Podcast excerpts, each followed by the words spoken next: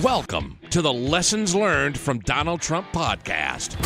This thing is huge. It's the greatest, most outrageous, incredibly fun podcast on the internet today. It's all about the Don.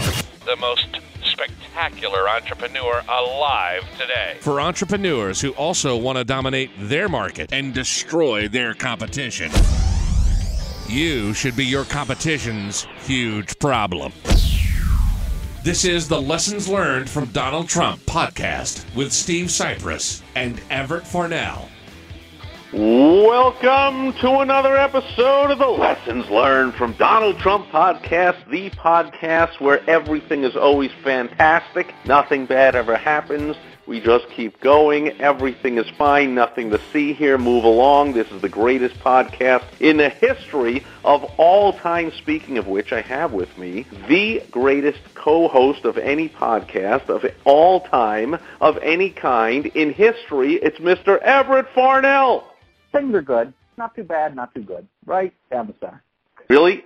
In my life, things are fantastic. Everything is fantastic. There is not a negative thing going on. Everything is fine. Nothing to see here. Move along. Business as usual. Things are great.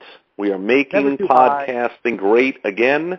We have record podcasting. We have record downloading. Everything is fantastic. You just want to keep going, Steve. You never want to get too high. You never want to get too low. Keep Well, and this week in particular, the lesson learned from Donald Trump is not to get too low, not to Yeah. even practically acknowledge the incredible storm of crap that has come out of him in the past few days of getting wailed on, double whammy of your former head of your campaign is now convicted of anything he was up for except for I saw an interview they had of there was a juror gave an interview and said, yeah, we will, every single juror except one was going to convict him on all 18 counts.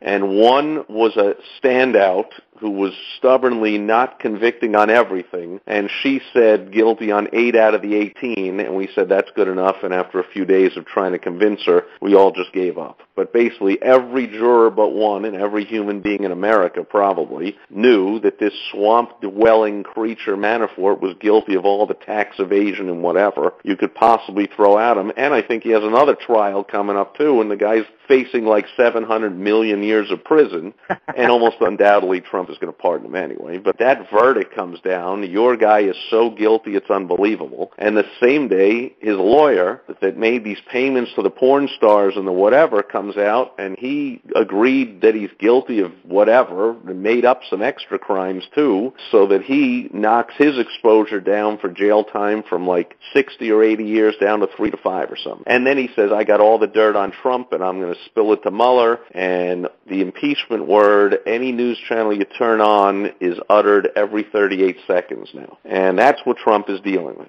So when this news came down, double whammy, back to back, the plea deal and the guilty verdict happened in the afternoon of which, like two hours later, there's Trump appearing at yet another Trump rally in wherever the heck it was. well, they all blend into one for me. And there it is, as if nothing happened. Trump is out there doing the same old thing, whatever. The next day, he gets up, he goes to work like nothing happened, like nothing can phase Donald Trump. Right. It, it's mental compartmentalization. So what he does is when bad shit's happening, he deals with it. And when he's done dealing with it or has to go on to something else, he locks it away and he's done. And then that doesn't bother him until he comes back to it later to deal with it some more. So it's not that he's ignoring it. It's just an acknowledgement that there's other things that need attention. So It's really a great roofing- term. That's a great way to put it. It is compartmentalization. And what we mean by that, dear listener, I, well, maybe I should just ask you, but I, I'm assuming what you mean by that is you put different things in different boxes of which you close the box, you lock it up, you put it away, and like you just said, you can take it out later if you want. But Exactly. anyone and all small business owners, which hopefully you are if you're listening to this, we're at the root core core of our being, we're in sales. We got to sell stuff. And anyone who's ever done sales knows it doesn't matter if the last 20 people called you every name in the book and said, I wouldn't buy your stuff if it was free and get the hell out of here and blah, blah, blah. And they hung up on you or they threw something in your face, whatever the heck happened. You got to pick up that phone, go to the next meeting, go to the next town to talk to the next person as if nothing happened, as if everything is fantastic, the world is great. We compartmentalize that, throw it right in the box and we go, which by the way is the marvel and the envy of the entire world that we're able to do that in the roofing business way back years ago, we had a particular situation that I had to do this for about two weeks. I had to deal with the situation, but there was only so much I could do at any given moment. And here's what happened. We had a big roof that we were doing, and the person wanted to pay for it on their credit card. That's fine. We processed their credit card, $40,000 roof. Now, of course, they wanted some miles or whatever. I don't care. It didn't matter to me. I was perfectly happy taking the money on the credit card. Well, we got done with the roof. We paid all the invoices. We paid everybody. And the person started on us. Oh, come back to this. We came back. There was nothing wrong. Oh, there's this going on. We came back. There was nothing wrong. Oh, come back. There's that going on. There's, we came back. There was, I have an idea where this is all. headed. filed it. Yeah, see, the the bitch filed a charge back for forty thousand dollars. And the credit card company snatched it right out of my bank account. Right. And there was no notification. There was no nothing. Just I get on my bank, get online at the end of the day, and there's forty thousand dollars missing from my bank account. Oh, well, I'm an operating contracting company. That's a huge shock. Now it, it took a couple of weeks. I did a response, and you know we went through the process, and we won. We got the money back. But for a couple weeks, if I had not been able to set that to the side, so I did the response, I went over it, I sent it off to the credit card company, and every day I would take 10 or 15 minutes and I would call and follow up on it, and oh, we're assessing it, and we're deciding, and blah, blah, blah, they're giving the whole, you know, blah, blah, blah and I went and ta- I went in and talked to the bank manager at the place that I bank. We had a great relationship with the manager. Explained what happened. Don't worry about it ever. We got you covered. You'll still be at, which is by the way a reason to have a fantastic relationship with your bank manager. Don't worry about it ever. We got you covered. You'll still be able to operate while this is going Right, on. Right, which is great for him You to know, say, but so many people would let that sidetrack them and- would use that as an excuse. You know, For you weeks, understand? yeah. I, my mind is all, oh, I can't get anything done. I can't. Meanwhile, like you said, you can only 25 spend employees. 15 minutes a day on it. What else can you do? So that's it. Once you've checked and once you've done that 10 or 15 minutes, it's done. You can't do anything else. And I had 25 employees who wanted payroll at the end of every week, and I had the business to run. And that 25 employees was 25 families who were looking to us to put food on their table. So I had to just keep going. After the third or fourth day, I got much better at it. But the first few days, it was tough. But what are you going to do? You're, you're going on a sales call. I got a sales call I got to cover for somebody. I got to go on the sales call. Well, I'm driving out to them, worried to death. But then I'm sitting out in front of the house. I've got to pull myself together, put that away, and go in and close this roof. And if somebody feels, if somebody smells financial desperation on you, they're never going to buy. So you got to put that away and not be desperate, and not be worried, and not be stressing, and just go in and close the deal. Well, and you're speaking my language because, of course, I could go on all day with my nine years of door-to-door sales. That was a you know Yeah. hundred times a day occurrence. We're getting nine out of ten no's, and those no's take the form of get a real job, calling the cops, getting robbed at gunpoint, getting thrown out, doors slammed, things thrown at you, names called. You know, of course. And so, just like you said, you got to go to that next door as if it's your first door